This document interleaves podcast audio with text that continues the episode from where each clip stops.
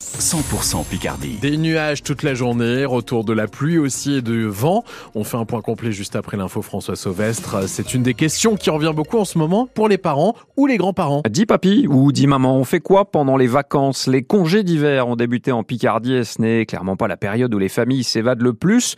Autour de 25% des Français partent sur un lieu de vacances en ce mois de février.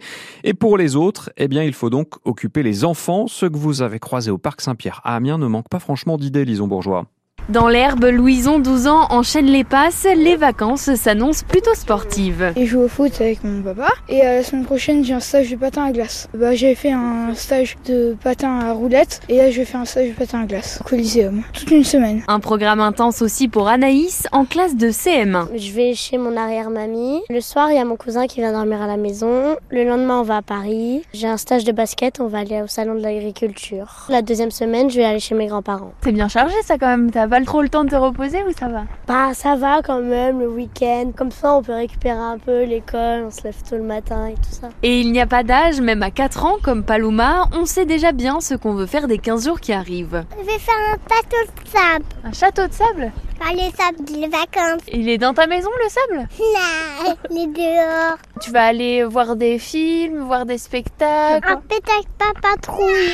Parce que Louis, il adore aussi pas patrouille, mon frère. Merci beaucoup Paloma Au revoir. et bonnes vacances Toi aussi, bonnes vacances. En tout cas, les enfants sont formels, les devoirs, c'est pas pour cette semaine. Ils assurent que tout sera fait la semaine prochaine. Voilà, l'effort après le réconfort pour ces enfants picards au micro de Lison Bourgeois. Côté professionnel, ces vacances de février ne sont pas les plus attendues. Dans les hébergements de tourisme, le taux d'occupation dépasse à peine les 20%. C'est deux fois moins que l'an dernier. La politique, décidément au cœur du salon de l'agriculture, le président de la République l'a inauguré dans le chaos samedi entre CRS qui repousse des manifestants et des nombreux cris Macron démission.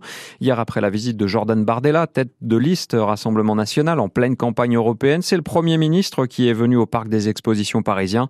Passage surprise une fois les portes fermées à un dîner pour les 60 ans du salon, ce qui n'a pas empêché Gabriel Attal de commenter et de dénoncer, je cite, le cirque médiatique du RN.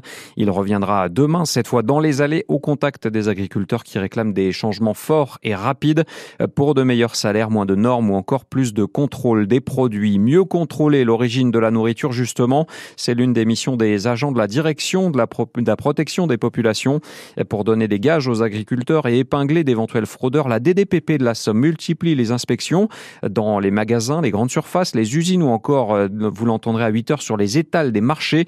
L'objectif, c'est de s'assurer que les produits étiquetés français ont bel et bien été fabriqués chez nous. France Bleu Picardie, 7h33, une nouvelle plainte contre Gérard Depardieu. L'acteur est déjà mis en examen pour viol sur une jeune comédienne. Il fait aussi l'objet d'une enquête pour agression sexuelle sur un tournage il y a 10 ans.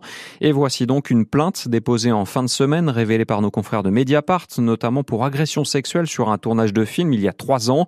C'est une décoratrice qui s'est décidée à signaler les faits à la justice, Pierre de Cossette. C'est la lettre ouverte de Gérard Depardieu dans le Figaro à l'automne dernier qui a servi de déclic. Le comédien jurait n'avoir jamais abusé d'une femme.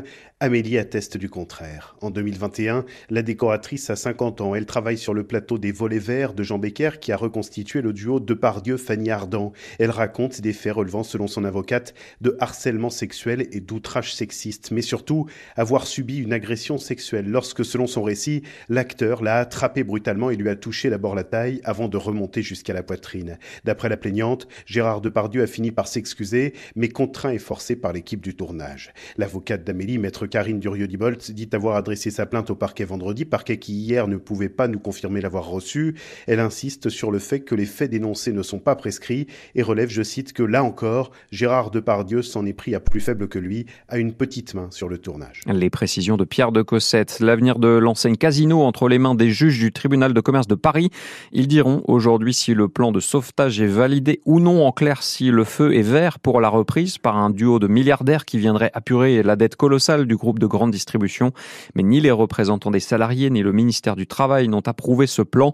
Pas assez de garantie sociale. L'intersyndicale estime que 6000 emplois seraient menacés avec cette session. Des bleus très pâles. L'équipe de France de rugby n'a pas fait mieux qu'un nul. 13 partout hier contre l'Italie dans la troisième journée du tournoi des Six Nations. Les joueurs de Fabien Galtier sont quatrièmes. Ils doivent encore affronter l'Angleterre et le Pays de Galles. Et puis autre sport, autre classement, celui de la Ligue 2 de foot. Amiens y est en neuvième position après son match nul 0 à 0. C'était à Ajaccio samedi. On en reparle dans un peu plus de 10 minutes. Ça sera dans Picardie Sport.